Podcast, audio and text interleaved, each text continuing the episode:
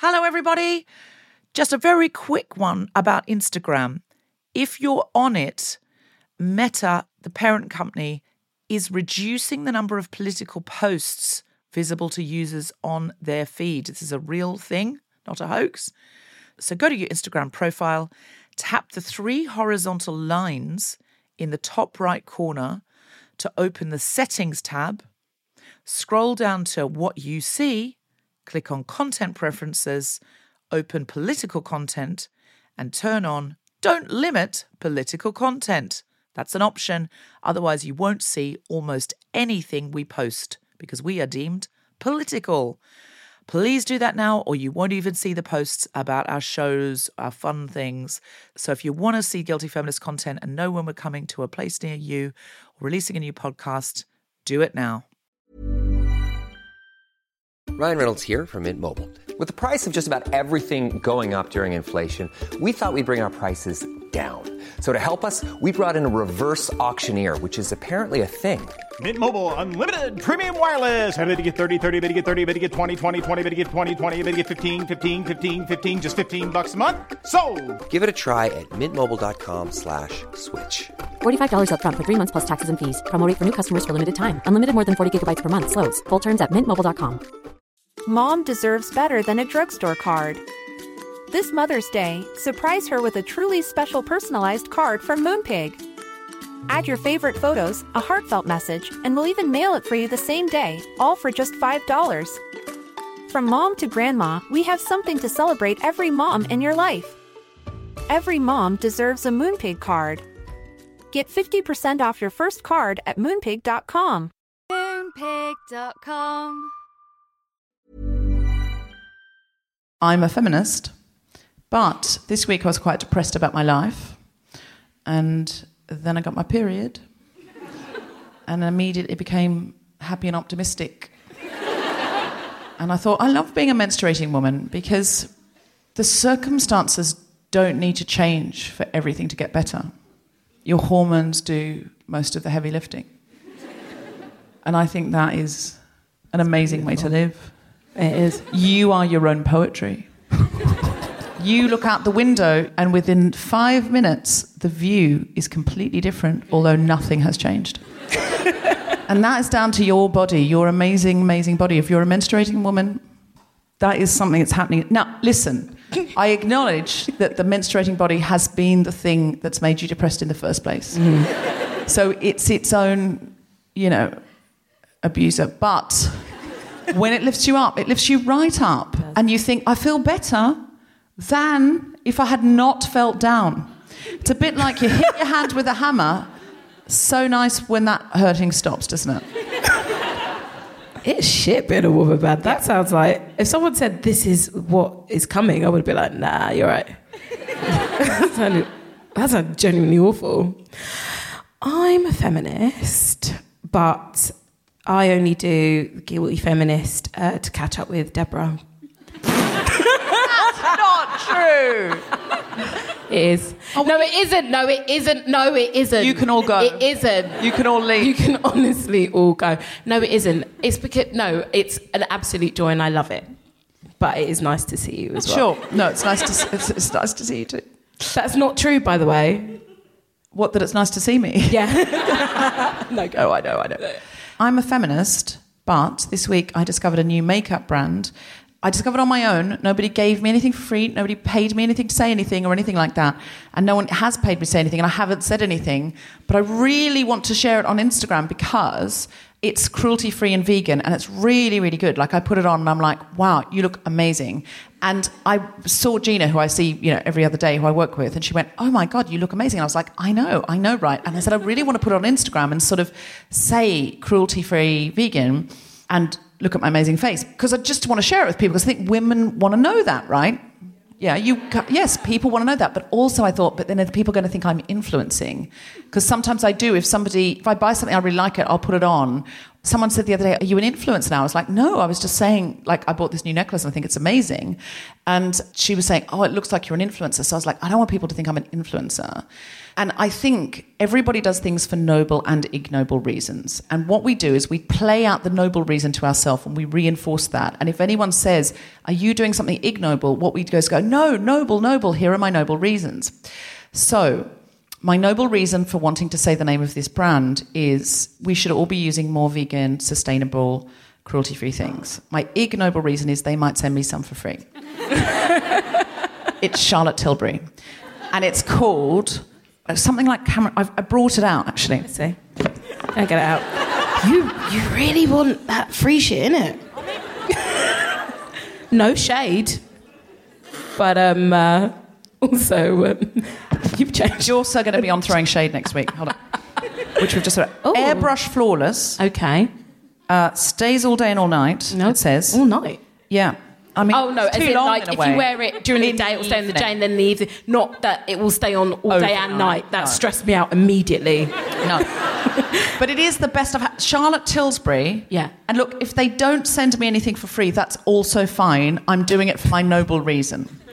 If they do, that would be lovely. If you're listening, is it Charlotte? Is that why I'm saying the name right? Because if I say the name wrongly, they won't give me anything. Charlotte, was it? Is it Tilbury? Tilbury. Fuck, so I've got to say it no again. S. You've ruined that. Oh, I'm not their brand You- ambassador you've at all. ruined that.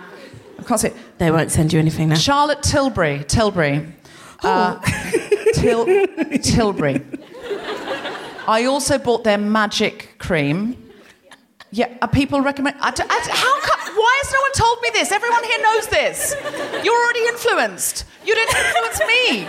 I've been struggling with dry skin for like all year, and I've uh, patchy foundation, and all of you held this to yourselves. That is not feminism. Where is my solidarity? Who else knows about Charlotte Tilbury? Come forward. Raise your hand. Oh my god. Oh my god. Oh well, You lot are- I should be a brand ambassador rude. because now I can be the leader of this. You're already influenced. Can you? Can people cheer if they might use it, but did not know about it till now? There you go, Charlotte Tilbury, if you're listening, and you will be because someone will tell you to Someone listen. is going Yeah. to. Okay, cruelty free. Hashtag that one's vegan. I don't think the magic cream's vegan because it's got something like silk in it. Okay. In Okay. it? What? Okay, we could. Doesn't matter. Matrix rabbit hole. I'm not going to Yeah. do that. Um, yeah. Sorry. Sorry, darling. Okay. Sorry. Um, okay. I'm a feminist, but I've been telling people that the reason why I've started pole dancing classes is because I want to get stronger and I want to get in touch with my body. I really want to harness my my personal energy and um, and you know get in touch with my space. Um, but but the real reason why I've started pole dancing classes is because I really, really, really want to look really good when I'm having sex on top.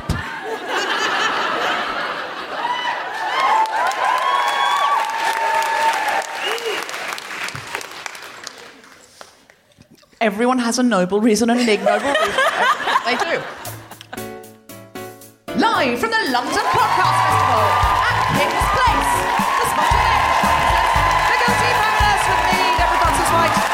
guest co-host Susan Wokoma, and very special guests Sabrina Mahfouz, Chris Whitehead, and Reem Othman, talking about fresh starts.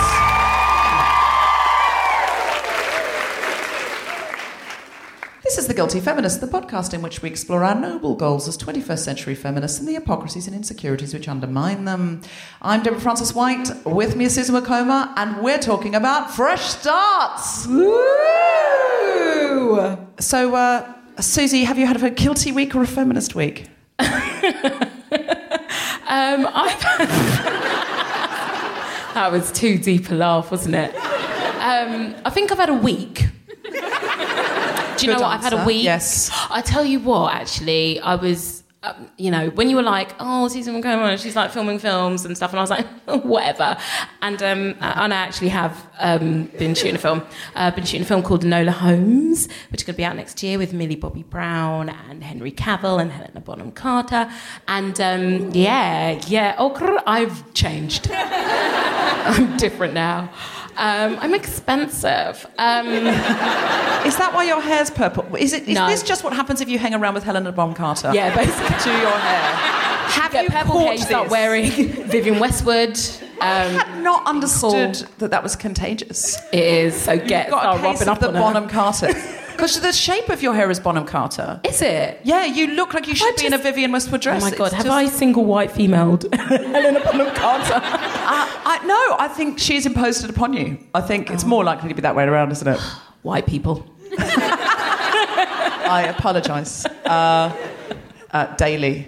Uh, all the time. Whenever you WhatsApp me, you start with "I'm sorry" and then launch Yeah, I do. whatever you have do. to say. I do, I do. Although Susie and I do have a running joke about Susie's black privilege because one time she called me and I was spread eagle in a tanning booth and I said, You will never know the indignity of standing in paper pants while somebody slowly spray paints you from head to top in the freezing cold with your erect nipples.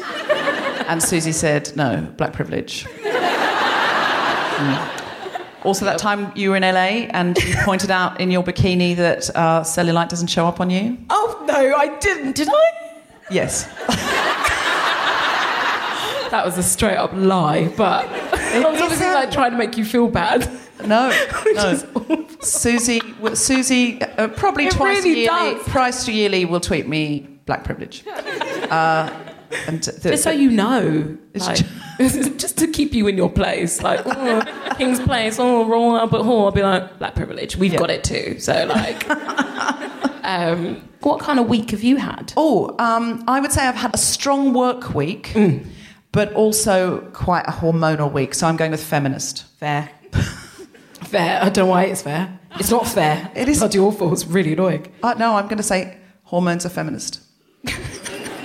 so we're talking about fresh starts. Yeah. Sometimes as a feminist, it's hard to start again. I think you know it's hard for anybody to start again. Yeah. But I think I feel like women, mm. and then add to that any other intersections of marginalisation or oppression, mm-hmm. even more so. I feel like we have to start again a lot because I think the world is not designed for us and Yeah. Patriarchal forces often squeeze us out Yeah. of situations. So I feel often we're at the wrong end of a toothpaste tube. And suddenly we're like, what? I've been squeezed out of this position. I thought I was going to get this promotion. Oh my God, I was accidentally dating a sociopath. Oh my God, I was. Do you know what I mean? Like all of those things that just you have to do the restart thing. Yeah. Or you suddenly you think you're in a good situation, then you go, no, this is not a good situation. Yeah. And then your responsibility to get out Yep. Mm-hmm. and restart and rebuild and reboot. And then you have to reassess. So then you have to do the work on yourself Mm-hmm.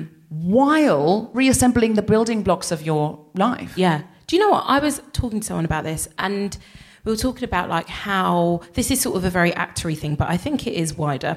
With acting, your casting bracket, so that is like the ages of which you can play, change very abruptly. So I started acting when I was 17, so right, I'm a teenager, I'm playing kids, I'm playing kids, kids, and then all of a sudden you turn 20 and it's like, oh, you're a young woman, you're an ingenue, what are you, who are you, I don't know. And then you turn 24 and it's like, mm, you're a woman now, and you might have a baby. You might have a little baby, just a little baby, and then you turn 27, it's like, yeah, you definitely, you've had a couple of babies, like, don't have a couple of babies. And then you're 34 and then they're like, mm, I think you've had about five babies and you have a drinking problem.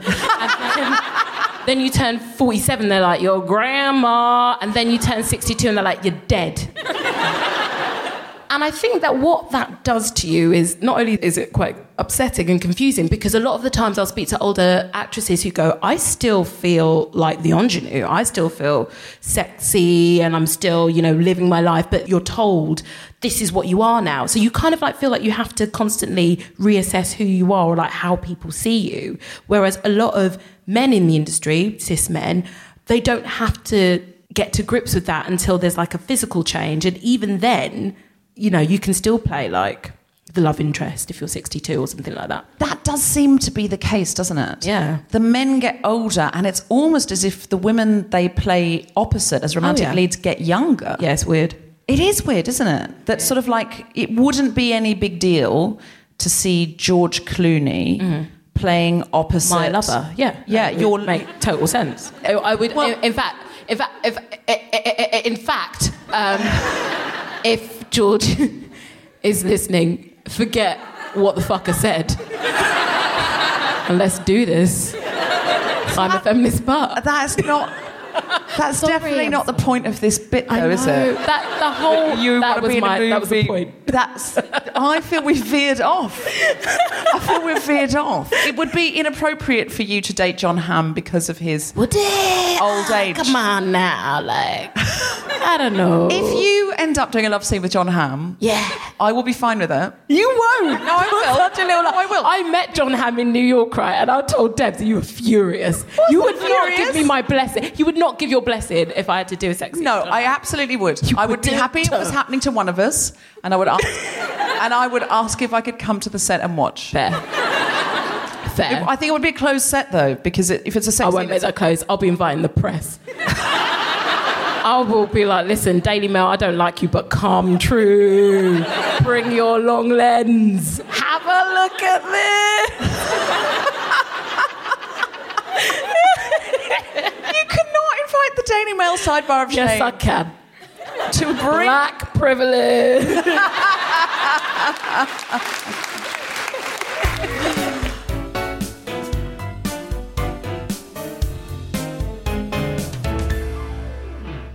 Please welcome to the microphone the one, the only, the incredible Susan Wokoma.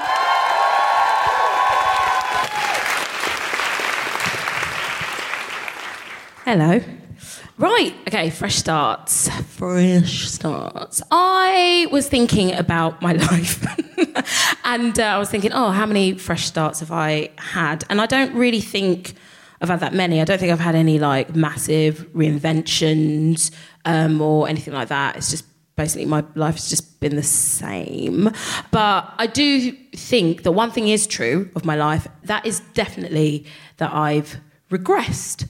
If you think about the film Benjamin Button, who's watched that? If you think about that, yeah, so basically my life is that, except rather than aging backwards physically, it's just a steady increase of like fart jokes and poo jokes and cat videos. Like it's just got more and more intense. Than by the end, it's just like a, a mad montage of just cats and shit and farts and stuff like that. So that's basically been my life.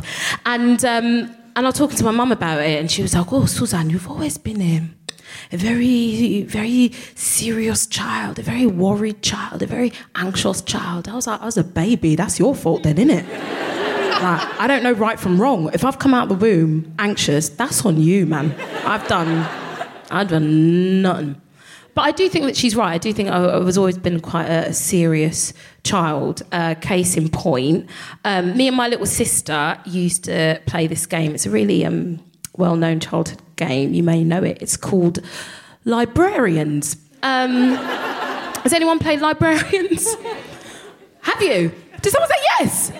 Really? What? Really? Oh, you losers. That is so, sa- that is fucking sad. Oh my god. I'm gonna give okay, if you haven't played librarians, I'll tell you how the game goes. It goes like this.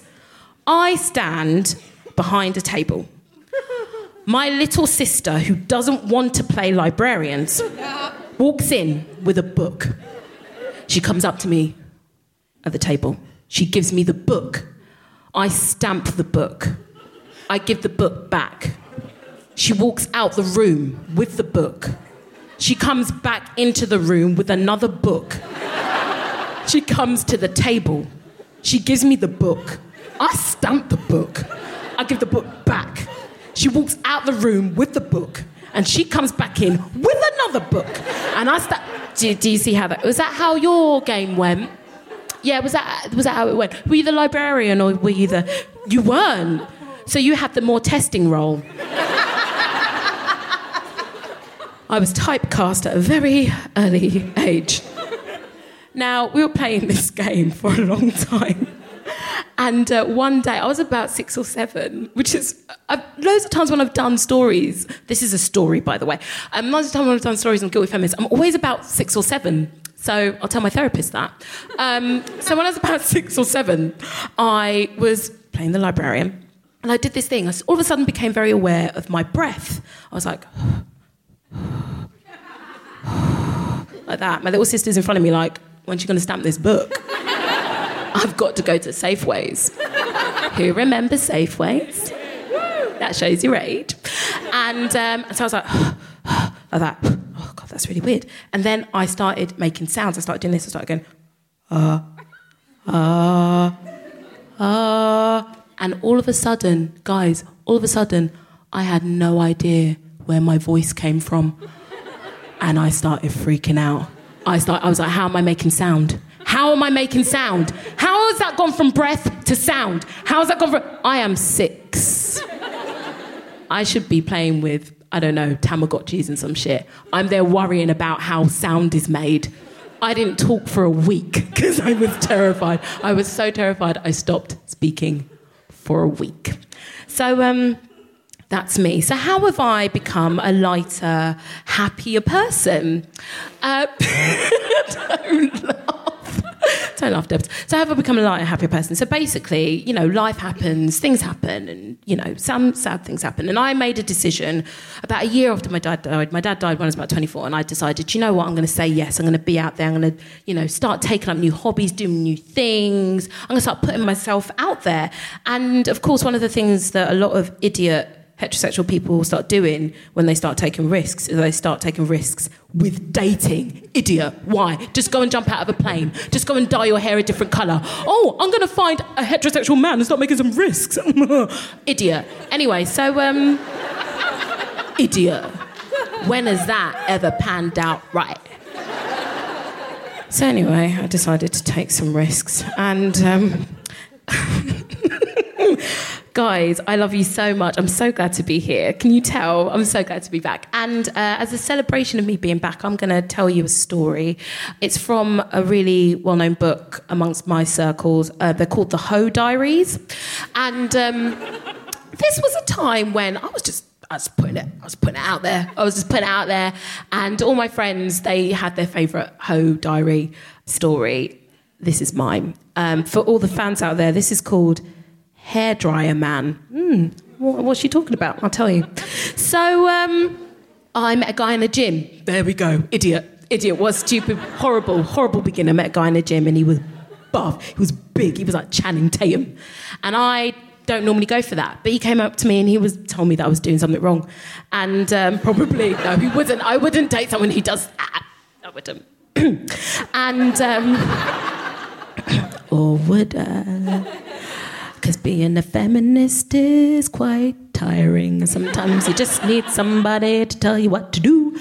Um, no, I didn't. So he came up to me, said something about equipment. I was like, mm. and then he was like, Can I have your number? I was like, Sure. Anyway, we met up in Elephant Castle.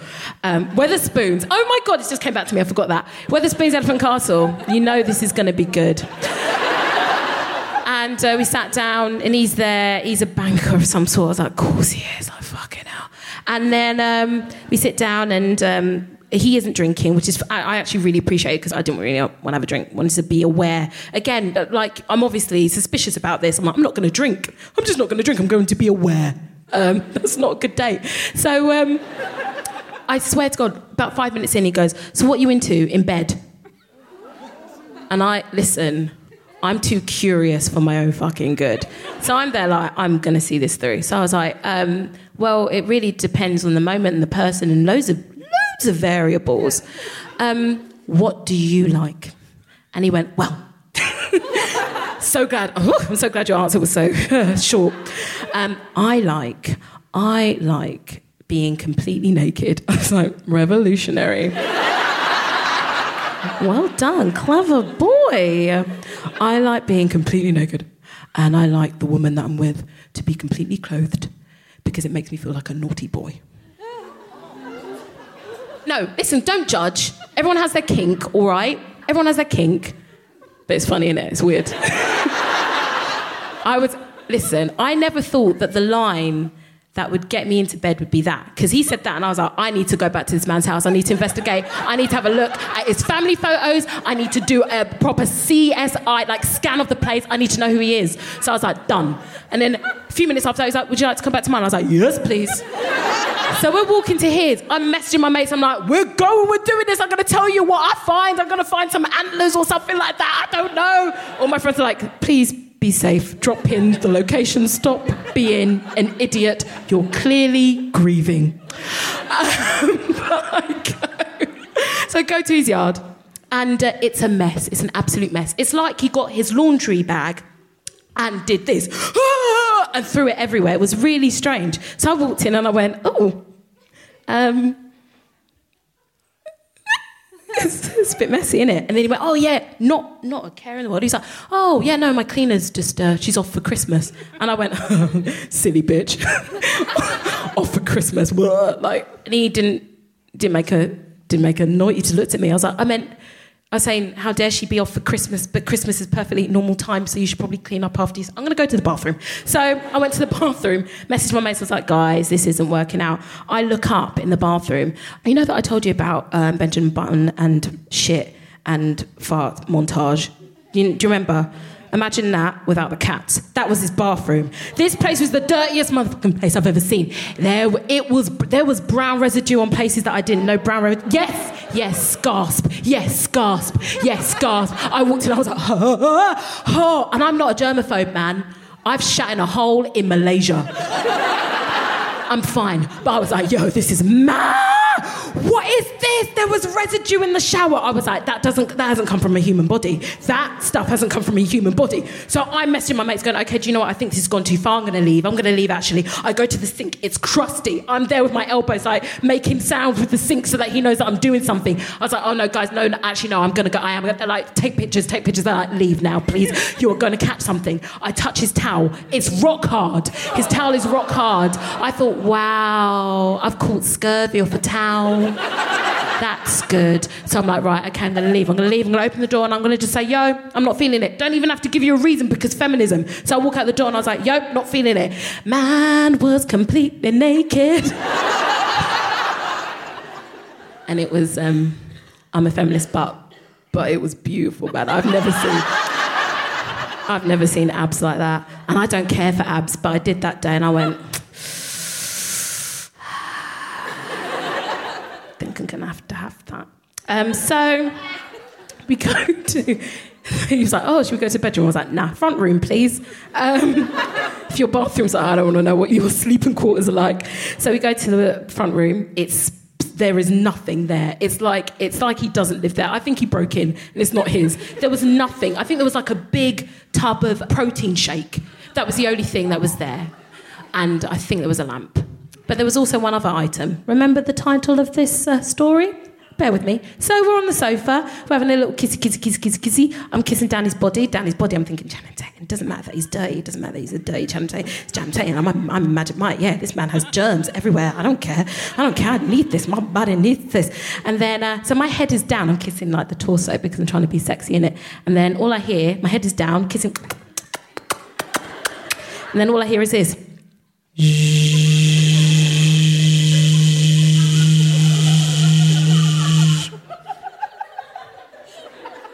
I sort of didn't want to look up.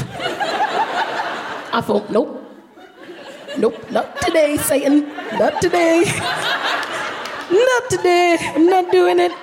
I'm gonna have this. I'm gonna have this. I'm gonna have this body. So I look up. I look up. And my man is lying there, reclined, comfortable, with a hairdryer on his torso, and he's just on his torso, just on his nipple, on the other nipple, and he's looking at me deadpan. So I go, I go, you all right?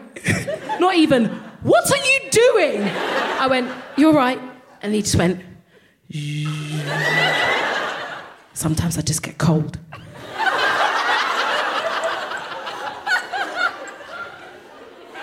And now we're married. No, we're not. no, we're not. Anyway, I mean, why have I regressed? It could be a manner of reasons. It could be, you know, you become woke and you realize the world is really, really scary, and then you're like, oh my gosh, I've just got to, you know, go out and dance and not think about it, or, you know, the rainforest is fucking tearing down, you donate, you plant a tree or whatever, and then you just go off and do something stupid because you want to forget about it for a little bit. And uh, the way that things are going, I swear, I swear to fuck, if we have another general election, I will find that hairdryer man. and I will marry him. Thank you very much.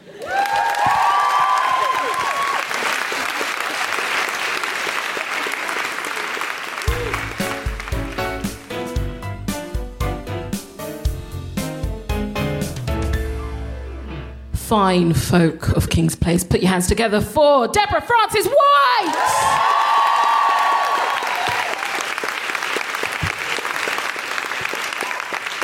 So I thought about fresh starts, and I thought I have a couple of experiences which I think are uh, not unique but unusual, and I thought this could be uh, useful advice for anybody having this kind of fresh start. So, what advice have I got? So, the first one is if you want to become a Jehovah's Witness, like first week, first month, what should you know? Advice for new Jehovah's Witnesses. Have we got anyone in who's transitioning in that direction towards? Okay. All right, well, if anyone wants to, uh, first thing you need to know is your Jehovah's Witness name, which is different from your regular name. Uh, if you want to know your Jehovah's Witness name, you take your regular name and you put sister in front of it. so, what would your name be? Sister Eyelash. Sister Eyelash. Eyelash. That's that. Close enough. I feel that's you. You've been drinking, not me. Sister Eyelash. Okay. Um, or brother, if you're a man. Uh, next thing you need to know is brothers are always right even if they're wrong. And actually, especially if they're wrong, because then they'll have to demonstrate that they're right because they'll be feeling insecure. I, I mean, because they're respecting Jehovah's loving arrangement of men having headship and women being in subjection to men. Jehovah is a man, Jesus is a man, the Holy Spirit is a spirit who is a man. Um, but God made men and women in his image. It is not clear how women are in God's image when God is only and exclusively a man. But if you tell a brother that perhaps Jehovah is both a man and a woman, or a non binary combination of the two, he will know that you are wrong and he is right, but he will not know why he is right, and he will not be able to explain how you are wrong and this will make him angry because he is frustrated. I mean, because you are not respecting God's loving arrangement by acknowledging the brother's headship and being in subjection to him. However, this can be fun. because him getting more and more frustrated at not understanding how you are wrong and he is right, when logic determines that you are right and he is wrong, is enjoyable. Long term, it will get you disfellowshipped and shunned by everyone you love. But short term, enjoyable. Those are the things you need to know. Now, another thing that I did where I felt like I had an induction period, I studied English at Oxford University. Uh, these are things you need to know if you are going to do that. This is things I learned early on. If you want to study English at Oxford University, uh, you have to learn to speak Anglo Saxon inside one year. That's Old English. No one can do this. Everyone knows this, including the faculty, Everyone knows this is an impossible task. But to pretend that you can, you have to learn off by heart long passages of very, very, very boring Anglo Saxon poetry, all written by men and mostly translated by men and often deconstructed by men. The men who wrote this Anglo Saxon Old English poetry are always miserable. One poem, and therefore poet, is called uh, The Seafarer. Uh, he is bored of being at sea, but it takes him a thousand pages to describe the ways in which he is bored, pissed off, and lonely. He doesn't have the internet, so writing this helps him stay sane, but doesn't do the same for the reader. Another one of the poets is called The Wanderer. He is the same as the seafarer, except on land. Neither of these lengthy texts pass the Bechdel test because there are no women in them at all. Uh, the Dream of the Road, or the Rood, is the only fun Anglo Saxon poem because in it, Jesus' crucifix comes alive like a Disney animation and talks. It's funny. You're not allowed to laugh at it though. It's not meant to be funny. It also doesn't pass the Bechdel test unless you're a woman and you imagine the crucifix is a woman, but even then, not really, because the crucifix only talks about Jesus, who is a man some of the things that you learn during your first week as a Jehovah's Witness will help you in your first week at Oxford. like Jesus is a man. You must wear a black academic gown as if you are in Chariots of Fire at least twice a week for meals, depending on your college. For examinations, you must wear a white shirt and a black velvet neck ribbon and black trousers or a black skirt underneath the black academic gown. Under the trousers or skirt, you must wear black tights or black socks for examinations. If you forget the black socks, a man will come up to your desk while you're writing out by heart, I mean, translating from the text, a particularly boring Anglo Saxon piece of poetry that is particularly difficult to remember because you hate it. The man will leave a note on your desk that says, You must remember your socks tomorrow or you will not be allowed to sit the examination. This helps you be better at English. The next thing you need to know about Oxford is that at Oxford, orgasm is spelt maudlin and pronounced breakfast. there are lots of these. New College is very old and must never just be called new the way maudlin is called maudlin, while it is meaning breakfast and being pronounced orgasm. Rich men made up these rules so they could spot poor men trying to pretend to be rich. To this day, rich men who went to Oxford can spot a poor man who doesn't know that breakfast doesn't mean breakfast.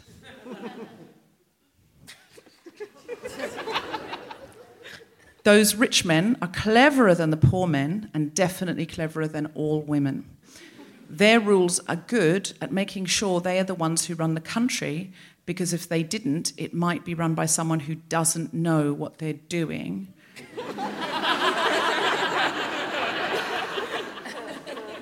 and doesn't know that while breakfast doesn't mean breakfast, Brexit does mean Brexit. um, it might be run by someone who isn't good at dealing with other countries who don't have Oxford.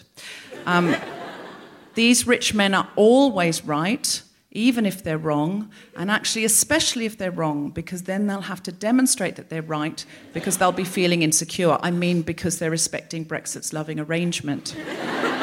Sometimes they get cross if they don't know how they're right and you're wrong, and that can be fun. Thank you.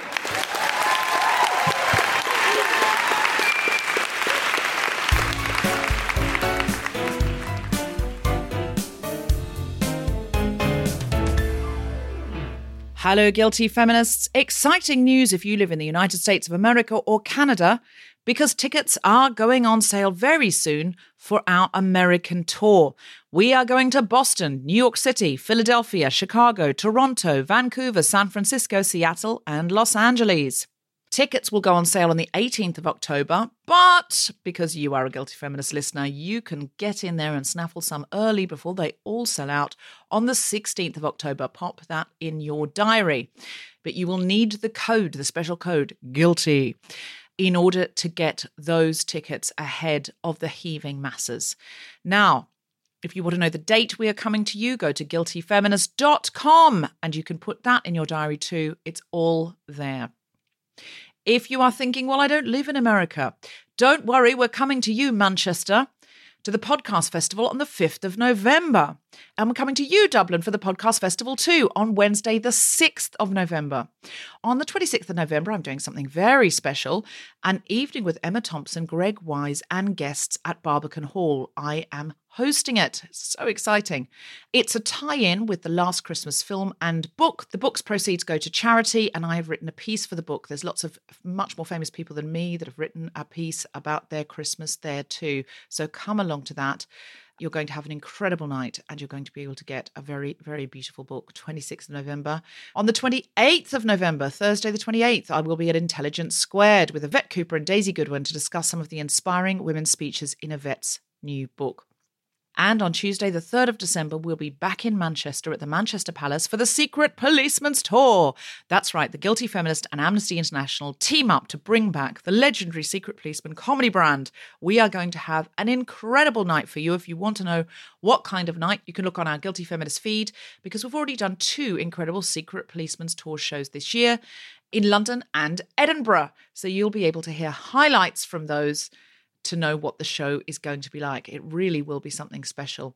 So please come along. Details of all those shows are at guiltyfeminist.com. Go there right now. Pause this. Go there. Get yourself some tickets, then listen to the rest of the show.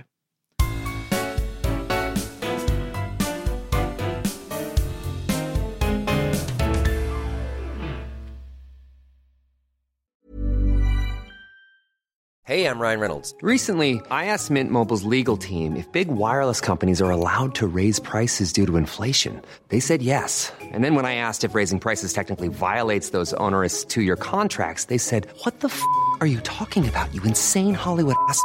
F- So to recap, we're cutting the price of Mint Unlimited from $30 a month to just $15 a month. Give it a try at mintmobile.com slash switch. $45 upfront for three months plus taxes and fees. Promo rate for new customers for limited time. Unlimited more than 40 gigabytes per month. Slows. Full terms at mintmobile.com. Mom deserves better than a drugstore card. This Mother's Day, surprise her with a truly special personalized card from Moonpig. Add your favorite photos, a heartfelt message, and we'll even mail it for you the same day, all for just $5. From mom to grandma, we have something to celebrate every mom in your life. Every mom deserves a Moonpig card. Get 50% off your first card at moonpig.com. Moonpig.com. Planning for your next trip? Elevate your travel style with Quince. Quince has all the jet setting essentials you'll want for your next getaway, like European linen, premium luggage options, buttery soft Italian leather bags, and so much more. And it's all priced at 50 to 80% less than similar brands. Plus, Quince only works with factories that use safe and ethical manufacturing practices. Pack your bags with high-quality essentials you'll be wearing for vacations to come with Quince. Go to quince.com slash trip for free shipping and 365-day returns.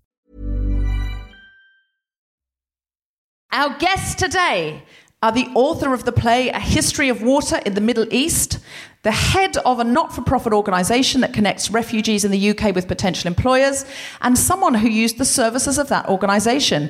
Please welcome to the stage Sabrina Mahfouz, Chris Whitehead, and Reem Othman.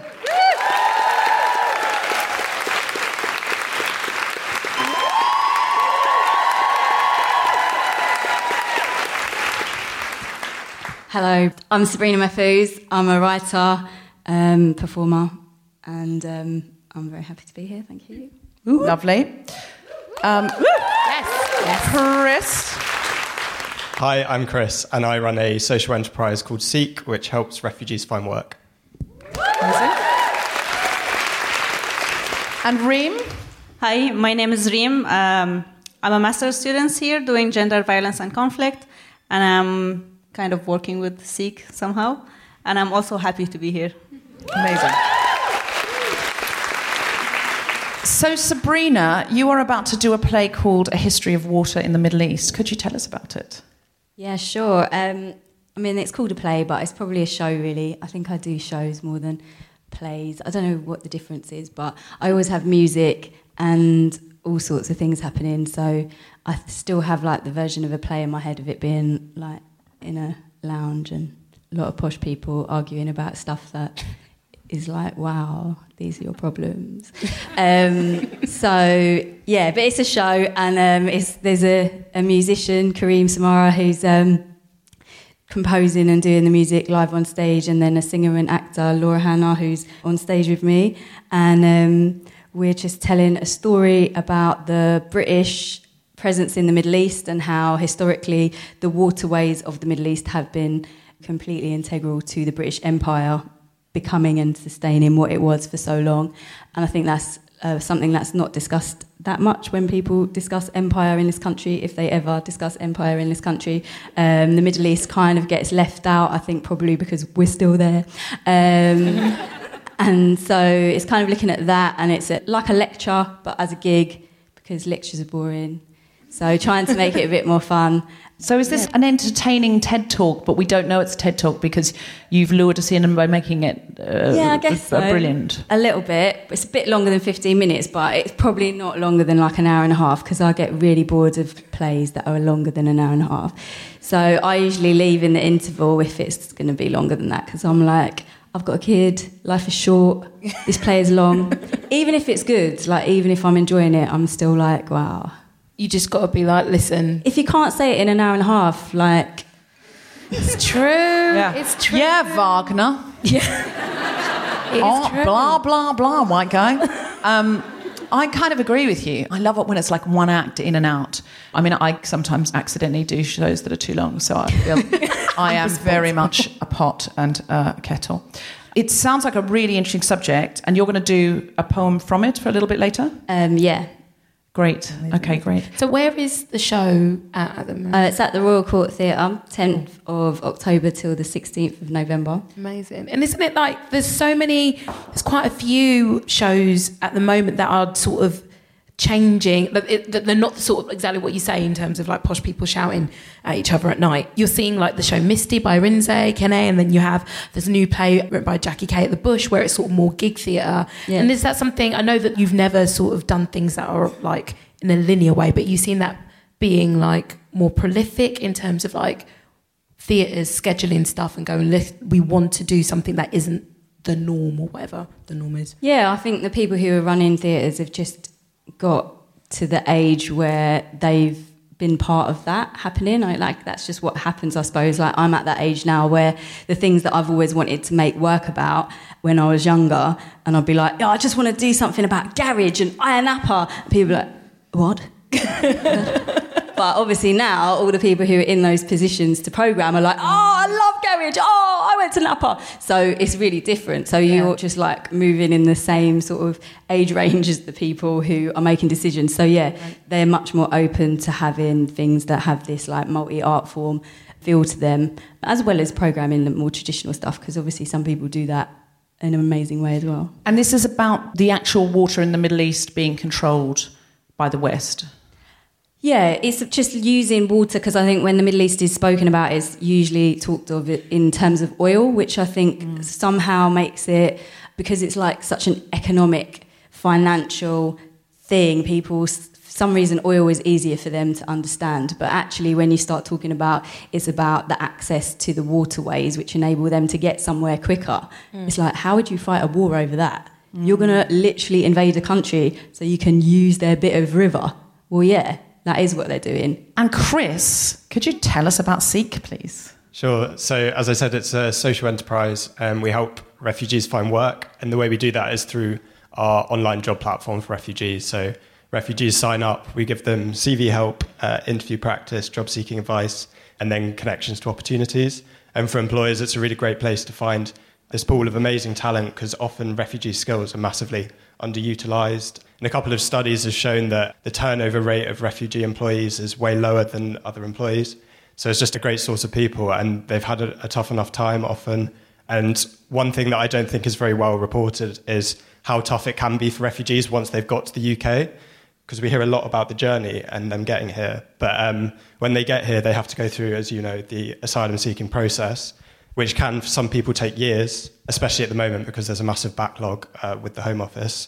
And people have to, uh, they get £5.39 per day to live off, which is really nothing, um, which means that people are just slowly put into poverty. And also like mental stasis as well, like Exactly, because you can't study, you can't work, you can't do anything, and your life gets put on hold forever. Exactly. Just waiting and waiting, and, and, And it's and I think it can really affect people's mental health. the social isolation, basically. They're in a new country where they don't really know anyone, and they're not allowed to work, they're not really allowed to do anything. So you're fighting that law as well. So yeah, we are. There's this um, campaign which is being run by this charity called Refugee Action. It's called Lift the Ban. So asylum seekers, they're currently not allowed to work, and the Home Office is currently reviewing whether they should be allowed to work. So I'd really recommend if you get a chance, there's a petition. If you Google Lift the Ban, or I'll post it on our social media after this. Our social media is at Hello Seek. It'd be amazing if you could sign up because they're making a decision on this at the moment, and it's really important. And can employers get involved? How do they find you? Sure. So employers can Google us. Uh, we're called Seek UK, or the website is seekuk.org, so S E E K U K.org. And employers can literally sign up, post a job for free, start receiving applications, and then hopefully hire someone. Great. And Reem, you've used this service. Can you tell us about you? Yeah, so um, I met Chris a couple of weeks ago, uh, and we had a discussion about my background, what I've been doing, what I have been studying, and my experience. And uh, we already started working on kind of exploring job opportunities related to my experience in the field. It's still very fresh. We just started two weeks ago, but I think it's um, I'm very optimistic about it. And Chris has been telling me about like great employers, like big names, corporates, and employers they're working with. And you've already had three uh, refugees hired. So that was last week. Yeah, we've had a total of 12 in the last two months, I think, now. Well, that's amazing. And Reem, what were you doing before? I know you said backstage you don't like labels. Yes. So I don't want you to say what you are, but what's your journey been like? Okay. And I don't mean like Susan's pole dancing journey. No. I mean, uh, you. It's nothing like that. Where, where did you begin? Where did you go to next? And where are you now, if you see what I mean? Okay, so in a nutshell, I was born and raised in Syria. Uh, moved to Jordan in 2012 when I was 19. Got a scholarship, started my uh, bachelor's in Jordan, worked for an NGO for five years, worked on women's rights with youth, young people on different issues. Then, for some reason, I thought I should do my master's. I was like, yeah, I should do that. And Yeah, we relate to that. yeah, a lot of people here are like, I don't know what to do, ma- masters. Yeah, so, so, So I'm here. I'm here uh, now. Um, I moved to Brighton a year ago, and I so that's my second fresh start, and my third fresh start is now when I, I just moved to London. So I'm starting again in London, looking for jobs and building my life again here. And was your journey from Jordan to here straightforward or difficult? I lived in Jordan for six years. It was very challenging, but I think I would rather live it again if I had the opportunity than come here, honestly, with all due respect to the UK. And Is that because uh, no, I don't know why? it's it was- really, it's really challenging. I mean, honestly, I'm not the best person to hear from about the situation in Jordan because everyone can tell you that I'm the only Syrian who loves Jordan, and even my Jordanian friends are always so amazed of how much I love Jordan and why I would even love Jordan. It's an amazing country, but the situation is getting really hard there. And for Syrians, the policies, the laws, everything is getting, it's so hard for a Syrian to live there. Uh, and yes, it's been very challenging in terms of finding a job, traveling around, leaving the country, uh, going back to the country. But I loved it. It's what shaped me. And, And you were working in a post for an NGO around gendered violence. Yes, I was working for an NGO and I did a couple of roles, but uh, the most recent one was women's rights and gender equality, mostly working with youth and adolescent girls, which is also an amazing uh, thing. Uh, yeah, basically working on rights, campaigning, uh, changing in policies, and community uh, mobilizing. And so, uh, what kind of role would you like here? Ideally, something working with refugees, uh, focusing on gender equality and opportunities for women, especially labeling. We're, I'm going to be using labels here, but it's a fact. People who have uh, more challenges getting uh, opportunities, uh, getting jobs, building their new life here. In, it's a very different country from where they come from. And I would love to, because I understand the experience, and I would love to be able to be there to be next to these people, to be with them. So, if any of our listeners uh, have such a role, could they get in touch with seekuk.org and tell Chris we would like to hire Reem? And whatever you're thinking about paying her, could you add Double it. 50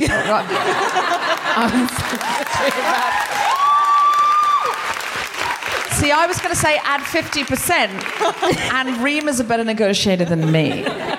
So if you could double that for Reem, because she's now living in London. Uh, and yes, it's expensive. London is expensive. Uh, yeah, absolutely. Um, Chris, could you hire Reem? Because it sounds ideal for her to work for Seek. I think I've seen a solution to both your problems. Done. Let's all go home. Yeah, I'm just saying. Do you need money for more staff and better facilities? We are actually looking for funding at the moment, yeah. Um, so we're grant funded. So uh, we should say this the way that we're not for profit, but so that we can keep the show running, we take a small fee per placement from employers.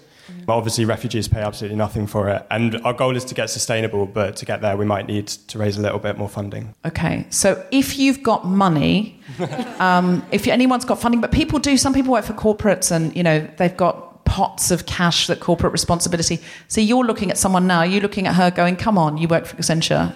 Do you have Yeah, I thought you were looking at your friend like, you know. Did you nudge her for money? She's not going to look at me that way. Oh, you thought she was going to look at you, you got on first, I see. Yeah, yeah.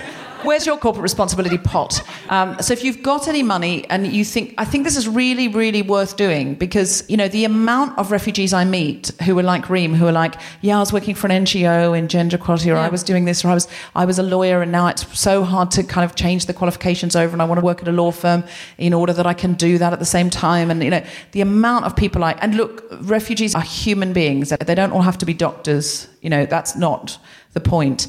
But it seems ridiculous to have this incredible resource of human beings sitting around doing nothing in a holding pattern because they can't get papers, or they can get papers, but they can't get a job Mm. because of perception. So I love what you're doing, Chris. I think it's absolutely great. Is there anything else you need to tell us about Seek, you want us to know, or anything else you need that someone in this room might have for you? A desk, a MacBook Air. Oh, it's like a shopping list. Yeah. Like, can I send it? Yeah, yeah. Anything you need. Yeah, office space would be amazing. Office space. Okay. Yeah. Has anyone got office space? How many people are working in your office? Uh, so at the moment, just two of us. Just done. Small office. Okay. one. Who's got room for two people in their office that reckon they could? they could there's someone that does. Could anyone host two people in their office or think they might be able to speak to someone? Yeah, you could. What's your name? David. Done. David. Uh, hold on. We don't know who he is. He could be a. I don't care. Did you not hear my story? I don't give a. No, I know. He's actually he could be the hairdryer Fine. man. You don't know. I'm going to need more information, David. I would. Where's your office? Stanmore. Stanmore. Where's that? That's very, very west, isn't it? West. Okay. Northwest. Northwest. Oh. No, northwest. How's northwest for you, Chris? It's better than nothing. But so far we have better than nothing. Uh, so it is at your office. So what the working at? What are you work at- doing? You live there. In the office? what? Tell me more, Dave. this might be a conversation for the bar, Dave. Uh, but you, you reckon you, you, you Amazing. Okay. It's so often how we can solve it. Is there anything else you need? Computers or help with somebody to build your website or anything like that? That's it from us. Because Um, I'm getting a thrill off this now. I want more. Reem, is there anything you need? Maybe some guidance on how to enjoy London while Oh, still unemployed. Guidance on how to enjoy London. Well, Susan Wokoma is literally your. I'm having a great there. time. That's. She. Do you Done. like pole dancing? Because she can hook you up. I could hook you up. Yeah. Or you could just watch. Okay. No, No, that's deeply inappropriate. Never mind. Reem. Sorry. I mean, I am here to lower the tone. We know this. she she that Listen to the she other did announce episodes. that backstage to the guests. She said, "I'm specifically here to lower the tone." And is there anything before we hear your poem, Sabrina, that we can do for you?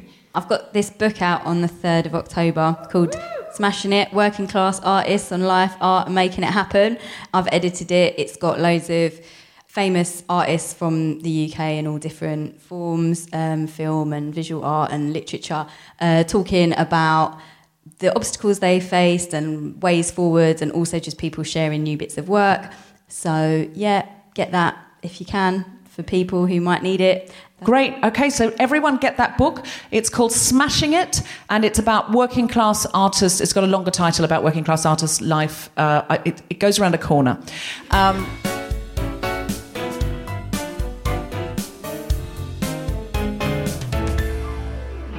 uh, Sabrina, you have a poem. Well, I mean, it's not a poem really, but I have some. We're, we're over time. Is that right? Don't worry about that. That is just a guide. See, but that's an artist. That's somebody who's working in Oh, no. performance. You're like, I can see that that's red. No. Yeah, that's also someone who's done a lot of poetry nights where you're like, seriously, your seat's over. No, Oh, that's a, oh. that's a patriarchal structure. time is time was just in this chopping up of time was invented by the patriarchy. it's just a concept. I really want to hear this, so don't Uh, rush. So it's not really a poem, but it's just an extract from the show, which would usually have obviously lots of other people doing this with me. So I'm just kind of going to see how it goes with just me doing it and cutting bits out. Um, Please welcome Sabrina Mahfouz. Thanks. Um, so part of the framing of the show is that um, I was I worked for the Ministry of Defence for a while, and I was um, applying to be part of the intelligence services, and um, part of that was having this isn't part of the show. This isn't my intro to you of this bit that I'm going to read. This is why I'm glad we're time is a construct. Um, and part of that interview process with a real intelligence services person was a very prolonged interrogation of life. And this is like pre Facebook days, so they actually had to meet everyone in your life and actually look at what you may have done because there were no photo evidence of what you have done for all to see. Um, so, anyway, as part of this interview, he asked very strange questions, which I use in the play to um, start sections off, such as sex with an animal. Wow. It's a standard question, Miss Mahfouz. We are looking for anything that might give enemies leverage here, remember? As long as we know it, we can contain it. Have you ever had sex with an animal? Depends, I suppose. on what exactly? Depends on definitions. My definition of an animal might be your definition of a hero, a legend, a lost soul seeking solace in a young girl's hair. It might be something that exists only in a cage, something to be eaten or petted, stroked, or thrown onto a bed before you can count how many legs it has. Now the music comes in. How many legs? How many, many legs? How many legs? How many, many legs? How many legs? How many, many legs? France, you get five. Mostly North African, except Syria and Lebanon. Legs don't kick too hard. Russia, your legs aren't really legs. You're going to get arms. Yes, a few arms to share with Iran, as long as you leave the legs to us and just shh. Britain, our fair are ye. You are the legs of this operation. You are the one who will walk the walk, legs up, down, march them all around. You, my dearest dear, you get one way or another. One leg Egypt, two leg Cyprus, three leg Iraq, four leg Jordan, five leg Palestine, six leg Saudi, seven leg Kuwait, eight leg Qatar, nine leg Bahrain, ten leg UAE, eleven leg Oman, twelve leg Yemen. Yemen. In 2019, the UN declares it as suffering the worst man made humanitarian crisis in all of history. 22 million require aid. 100,000 children under five have died of starvation. Lines drawn by greed, impatience, and ego on who needs to go home early to say sorry for their infidelity. So, can we just draw the line? Can we just get on with it? Because there's not much to it, is there? There's not much more that we're doing here than just drawing a line in the godforsaken sand, is there?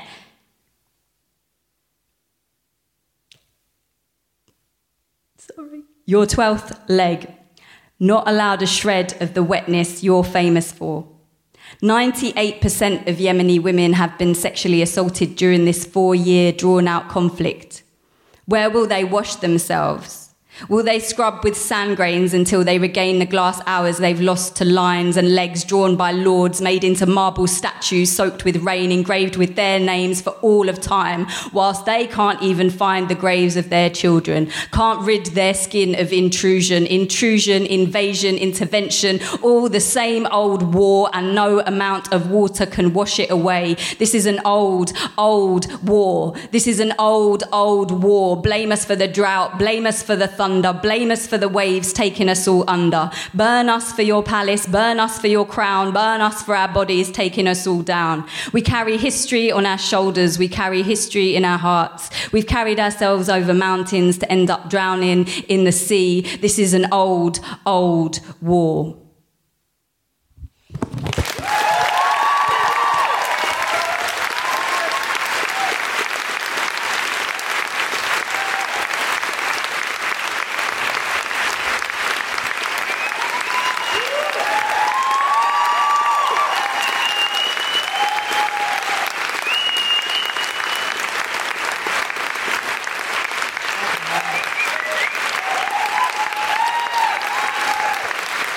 Thank you. Anything else that you're doing, Sabrina, that you'd like us to know about? Um, I've got a kids' poetry book out as well that I've edited on the same Of course day, you have. I don't know of why I October. bothered to so, ask.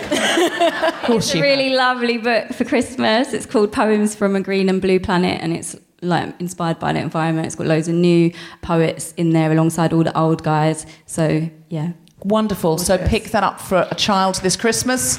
Big round of applause for Sabrina Mahfouz. Thank you so much to everyone at the London Podcast Festival. You've been so amazing. Please go and see other shows. Uh, can I say a big round of applause for our incredible guests? Chris, Reem and Sabrina, my amazing co-pilot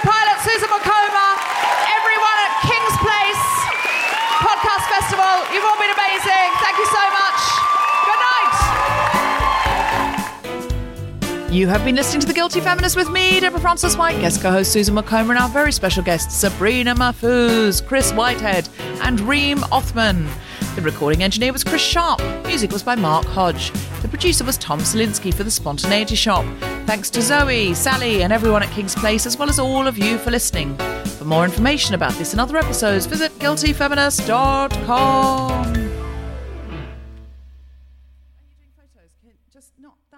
side angle. It's not as flattering as anyone would imagine, and no one would imagine it to be flattering. So, like, this way is fine. Do you want, do you want a natural one?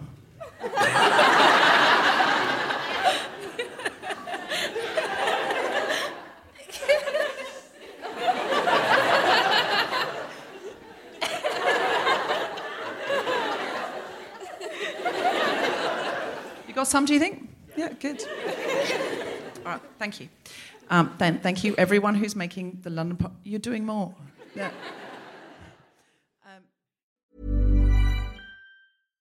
Mom deserves better than a drugstore card. This Mother's Day, surprise her with a truly special personalized card from Moonpig. Add your favorite photos, a heartfelt message, and we'll even mail it for you the same day, all for just $5. From mom to grandma, we have something to celebrate every mom in your life. Every mom deserves a Moonpig card. Get 50% off your first card at moonpig.com. Moonpig.com